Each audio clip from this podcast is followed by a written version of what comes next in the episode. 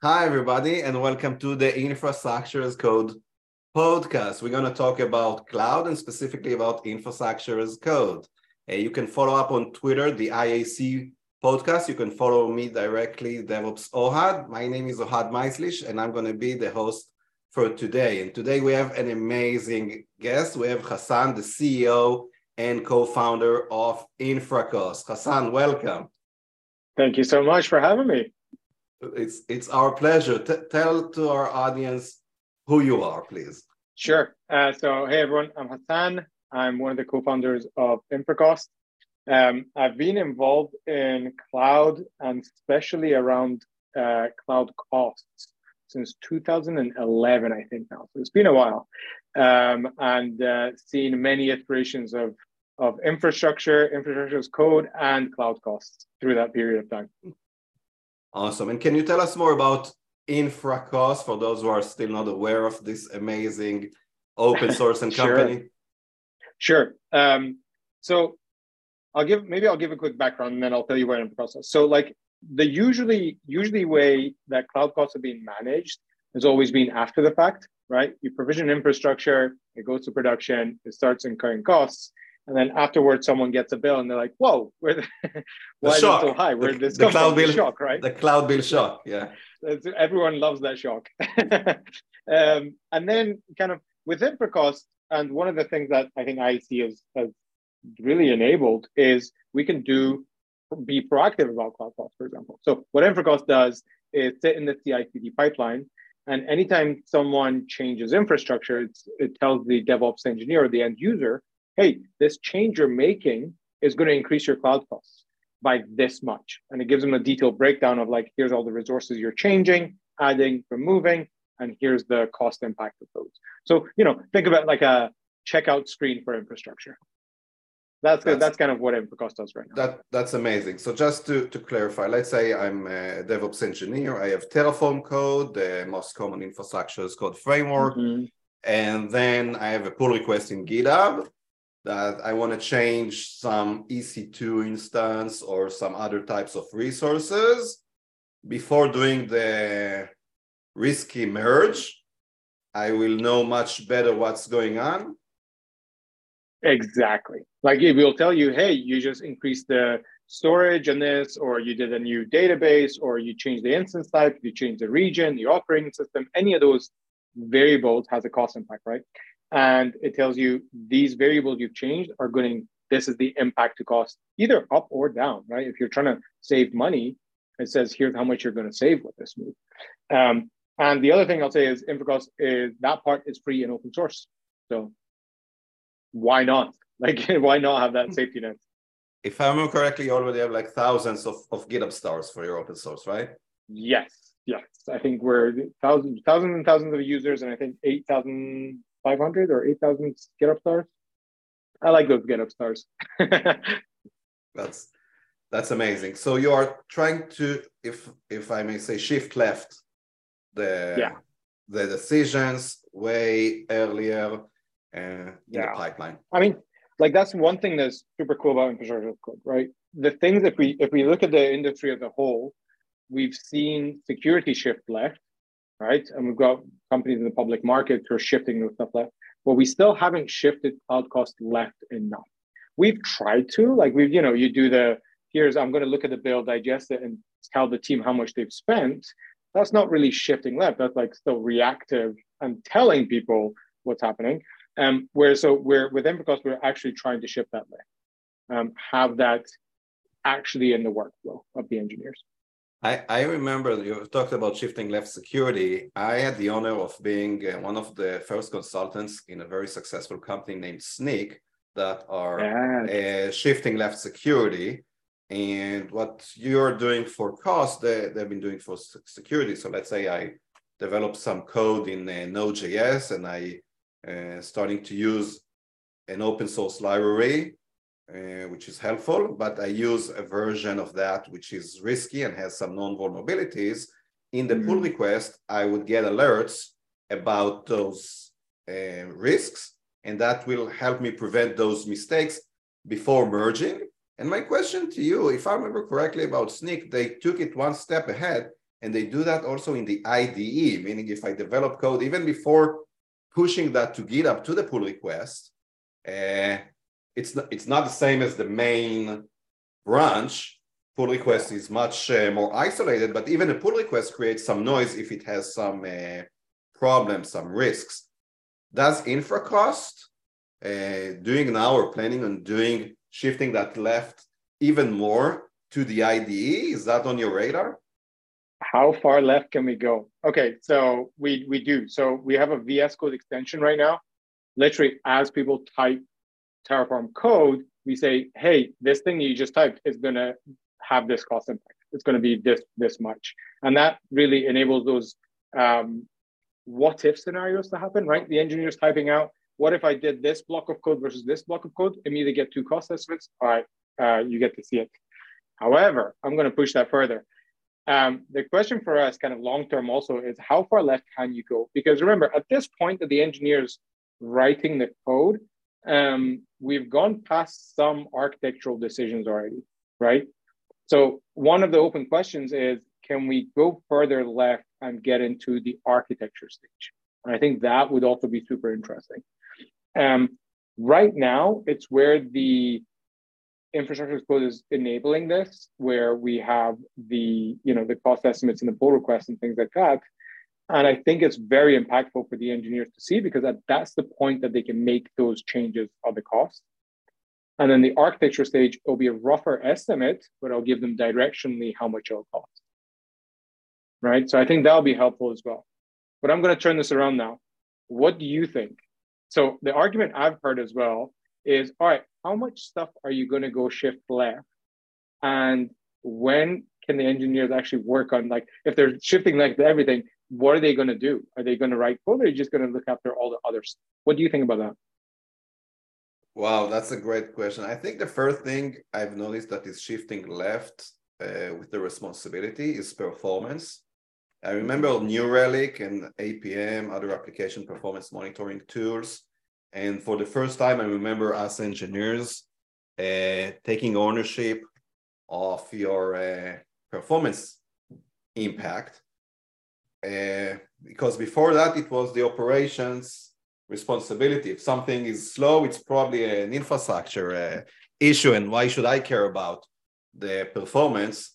Uh, add more CPU, add more uh, memory, I don't care about it. But obviously, that mentality has changed, and those kind of developers can no longer uh, be called senior developers or uh, good good developers in my in my honest opinion. But it wasn't really that shifting left. It shifted. It left from operations to developers, but still it was reactive. After you deploy your code to production, maybe to staging. Maybe you had APM like New Relic in staging, so you could have started monitoring that before it reaches production. But usually, right. it was after it reaches production. So that was the the first thing of more responsibility for the uh, the developers. Then I think things like security, obviously, yeah. whether it's open source or your actual code that has uh, security vulnerabilities I've seen some solutions about licenses. Maybe you're using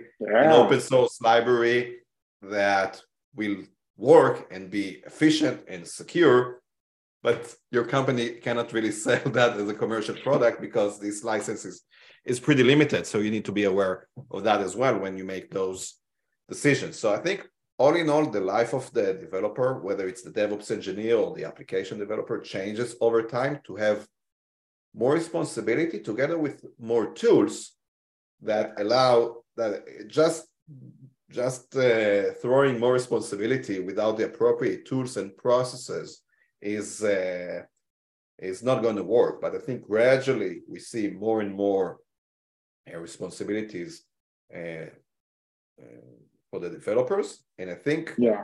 the revolution of infrastructure as code, when infrastructure is being represented as code and not physical hardware, not even virtual or cloud code. It's not about changing directly cloud resources. It's first you need to change mm. code.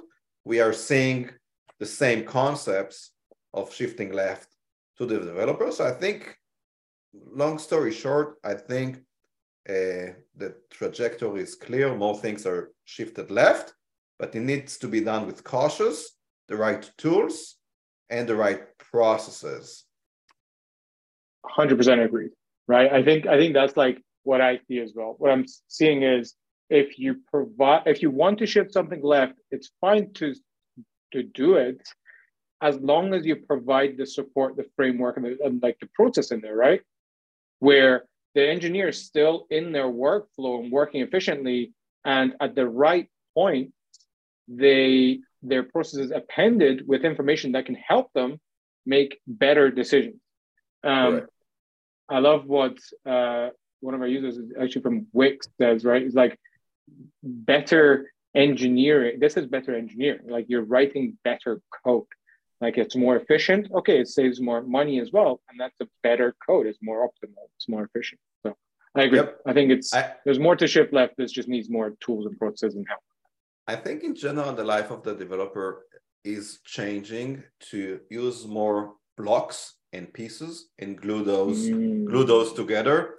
I remember uh, I, I just uh, celebrated 41. I, I, had a birthday yesterday, so I'm a bit, a bit happy birthday. I, I, feel a bit a bit old sometimes, and I remember. I'm not sure if our audience knows about it. What eventually works uh, in the CPU. I actually wrote assembly, assembler code, mm-hmm. uh, 20 something years ago for an operating system called DOS by Microsoft.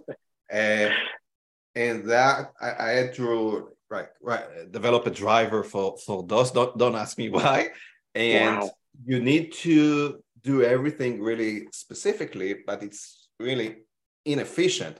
So today it's way more the big blocks, and the engineer needs to understand what can be done, and you know as as a mm-hmm. fixed in fixed piece that you can take it as is you don't need to write assembly, you don't need to write a lot of complicated things. You can just use open source and other tools to help you optimize your work and focus on, on your core business. And it's beautiful to see this trajectory, this trend of how the developer's life is, uh, is evolving. But, but let me go back to, to infrastructure as code and, and Infracost. So I have two very specific questions about that. We've mentioned Terraform.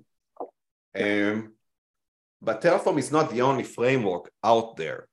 Um, so two questions here. A, what do you think about the different frameworks and where it's going? I can mention Pulumi and Crossplane as mm-hmm. other multi, multi-cloud open source frameworks. I can mention the vendor specific, mostly CloudFormation for AWS or ARM templates for yeah. Azure. What do you think is happening today and what do you think will happen in a few years with the variety of those frameworks? And the second question, which might be related to that, is what about Infracost? Will Infracost support several multi-frameworks or will it focus mainly on Terraform? Yeah, good question. Okay, so I remember back um, when kind of new services, AWS was launching and we were like, all right, everything's going to shift to cloud um, immediately. And then serverless came out and they're like, oh, everyone's going to serve serverless. And then Kubernetes, kind of the whole process. What I honestly think will happen is things will coexist. So the customers, the bigger customers I speak to, they're and I and I ask them, "Are you Terraform?" They're like, "Yes, but I also use we have Azure Arm, and we're trying out Pulumi as well." Which I, so I think that's natural, and I think what's going to happen is the same thing that took a while to become multi-cloud. Remember, it wasn't multi-cloud before, but now it really is. I think the same thing is going to happen here. It'll be whatever tool for whatever team that helps them most, they'll adopt that and it's optimized for that and they'll use that. So I think there's massive space still to grow. There's a lot more applications coming onto cloud still, right? So I think all these ISVs will compete and grow for Infracost, we have to support all of them. And that's one of the challenges we have, right? So we started with Terraform, and now we're getting very a lot of requests for CloudFormation, for Pulumi, for uh, Azure Arm and Bicep, and I think it'll just keep going. And I think one of our challenges, and probably what I would love to see what you think as well, is we have to keep the tooling that we provide, we have to keep supporting all uh, the major uh, providers, and that's the challenge in our us as as kind of suppliers. What do you think? I think the same as you mentioned about the uh, shift to multi-cloud. We see the same with the shift to multi-frameworks. Eventually, you have different teams that have the mandate to select their uh, best technology. In both Terraform, CloudFormation, Pulumi, those are free. So there is no real uh, friction there in order for somebody to decide, okay, this new project, this new group, we're going to use Pulumi, we're going to use CloudFormation, we're going to use Terraform, we're going to use Terragrunt. Uh, so we mm-hmm. see more and more uh, the variety. I do want to mention that Terraform um, is definitely the leader, and yeah. not just not just because of the uh, um, being multi-cloud and open source, but also because of the ecosystem. If you look at other things that support Terraform, so two things here. One is the providers. Okay, so I'm not just using AWS, I'm using AWS and Okta and Auth0 and SendGrid and Datadog, everything I can manage with Terraform, whereas the uh, support for that in CloudFormation or others is way more limited. And if I look mm-hmm. at solutions like InfraCost that I want to do as part of my uh, um, you know package of solutions, I want to have cost awareness. I want to use InfraCost. I want to use policy as code. So I want to use Open Policy Agent. I want to do some static code analysis. So I want to use TerraScan or TFSec.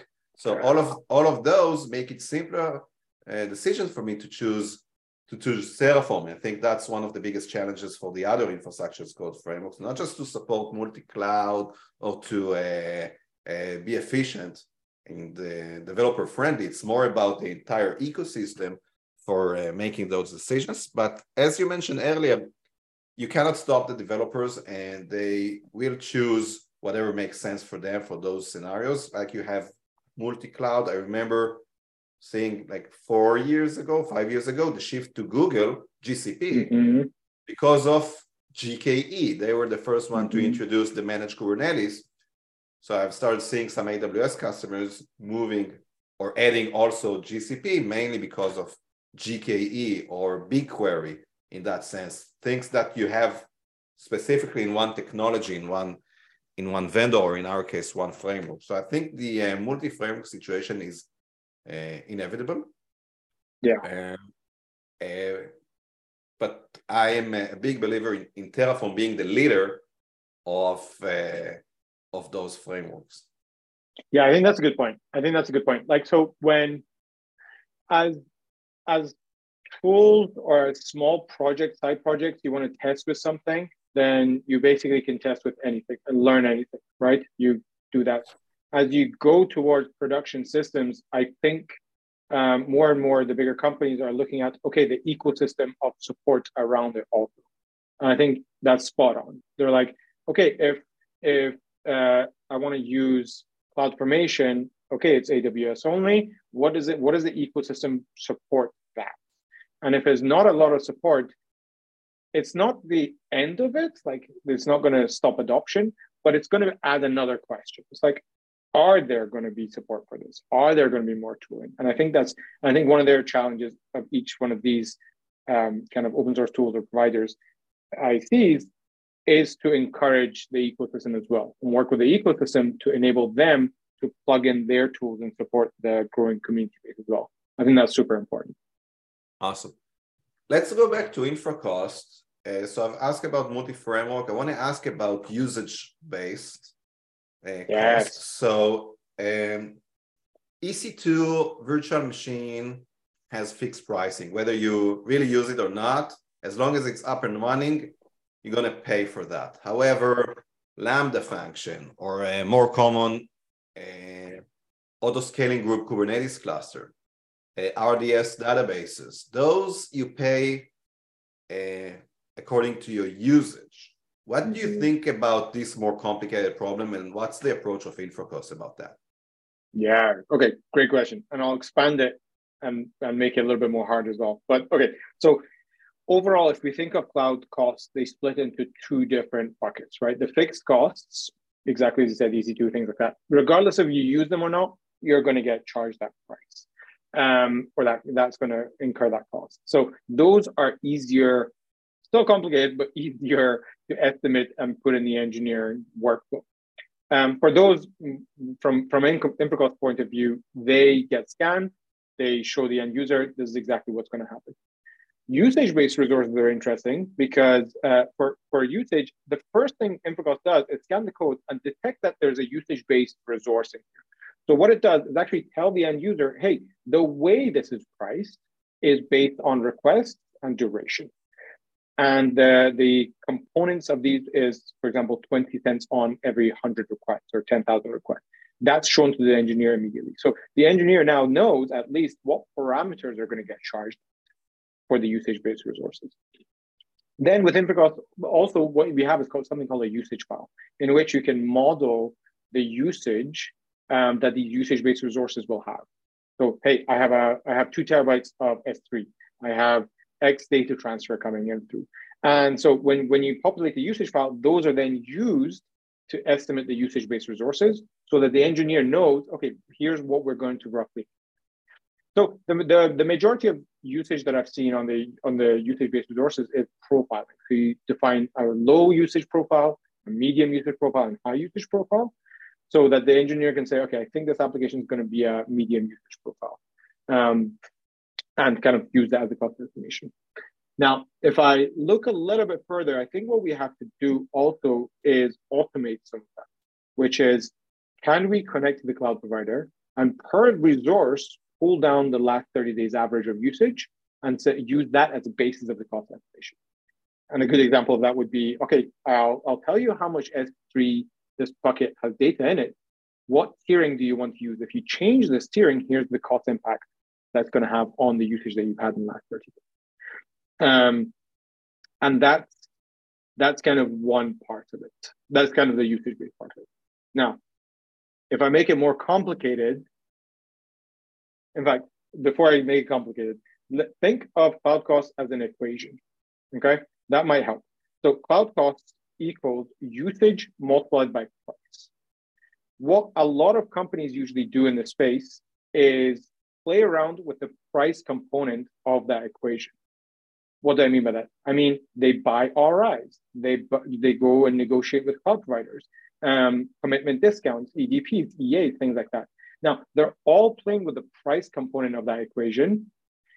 So if it's 100% usage waste times that discount, yes, you're getting a discount, but it's on waste. And so you got to move, the engineers can impact the usage component of that equation and finance with commitment discounts and negotiations can impact the pricing of that place. So you then have this complexity on top of it is I'm going to launch a resource. Is it going to get an RI or not? Is someone should someone should I look at the price with an RI discount or not an RI discount? And so what, what Infracost is trying to do more is help the engineer make that decision and then make that information available to the finance teams and say, hey, an engineer launched something here and they've they've said they're communicating that this is going to be a long-term project running. You should look at buying RIs or at least negotiating that price component of that equation. So long-winded answer, but this cost thing keeps getting more and more complicated. And I think that's why when we shift left, we've got to be very clear in the tooling to help the engineer um, and then communicate that forward with others as well in the organization. Awesome. I think I have last big question for you. Uh, we start we're starting this year with clearly uh, the markets are uh, struggling way more than than a year ago. Yeah. And it's quite known that the second biggest uh, cost for organizations after uh, payroll is mm-hmm. is cloud cost. Um, we hear more and more DevOps engineers and teams uh, more focused on reducing cloud costs. It was always uh, in the top of the agenda, one of the main things in the agenda. So my first question here, you hear that more, do you hear the awareness for reducing cloud cost becoming even more important because of the how the markets are uh, struggling in the way for efficiency and profitability? What, what do you see from when you talk to customers? 100%. 100%. So I see kind of two things happen. One, it's becoming more important for companies as a whole. Therefore, people within the organization have got to get involved with that. Um, and the second component is I think everyone realizes the main changes you can make to your cloud costs in terms of efficiency, not just reduction, but optimization. You're, remember, you're using this, right? So it's not just like reduce it, but it's optimize it. Um, it comes down to the engineers. A lot of the work does come down to the engineers. So it's becoming more and more top of mind for the engineers. Um, so I'm definitely seeing an uptake, and I'm definitely seeing more of a priority given to it across the board. Another thing I've heard in that context, maybe it's total nonsense, but uh, probably you can uh, shed some light here. Uh, the FinOps teams, we more focused uh, at env0, we focus more on the DevOps teams, and you're probably more mm. focused on the FinOps teams. And uh, I've heard that there is a bit of a shift uh, from those teams from reporting to the CFO to reporting to the CTO because it's clear that the work is becoming more technical and less uh, Excel and just numbers, more about okay, we need to better understand uh, what kind of decisions can be done. Can be done. Are you seeing FinOps teams uh, becoming more technical and maybe instead of reporting to CFO, reporting more to CTO, or is it not that relevant? What I've heard. That's a good question. The major so because of where I sit, and because being a CLI tool, being open source, adopted by platform engi- uh, teams, um, engineers, I see more of the FinOps teams having a technical kind of pedigree in them from the get go. Um, and I think it, but it's important for uh, kind of a cross functional thing to happen, right? If you think of that equation again, both need to work. Like the price can be negotiated down, and the engineers can uh, reduce the usage of that. Um, so I definitely see them more reporting to an engineering manager versus a finance side of the business. Now, the other thing I'm seeing, which is interesting as well, is product teams or product owners becoming involved in that as well. So if you think of uh, engineers making code changes, all right, there's a reason they're making a code change. And it's usually because a product feature is requested, we're developing this and things like that. Um, a super interesting feature we just built and released is the Jira integration. So a product owner opens a Jira ticket, says, I want this feature. All right, we've got 10, 20 pull requests. Can we sum all those costs up, send it to the Jira ticket and say, this Jira issue that you've opened and you want to add this feature consists of these infrastructure changes, and that's the cost impact. So the product, right, this, this feature that I'm building has a cost impact as well. And then that can be taken for budgeting within the FinOps group. So it's kind of like the there's specialists in the FinOps group, but also there's people reporting in about what we can do and change there as well. So I think it's a pretty fast evolving space and team. And I think it's going to be pretty exciting to see what happens as we go through, especially this year and next year, um, with the cost reductions and things like that. Awesome. Yeah, Hassan, I think uh, every company really cares about cloud cost. And I think what you're doing in InfraCost is super interesting together with the shift for infrastructure as code, that every yeah. piece of your infrastructure becomes a piece of code. And I really want to thank you for uh, the session today. It's been uh, really enlightening. And I hope our audience learned a lot from listening to you and, and our conversation. So thank you for joining this episode of the Infrastructure as Code podcast. I want to thank all of our listeners. Feel free to follow us uh, on Twitter, the IAC podcast, and share with your friends if you enjoy that. Thank you very much and have a great day. Awesome. Cheers, folks. Thanks so much. Thanks.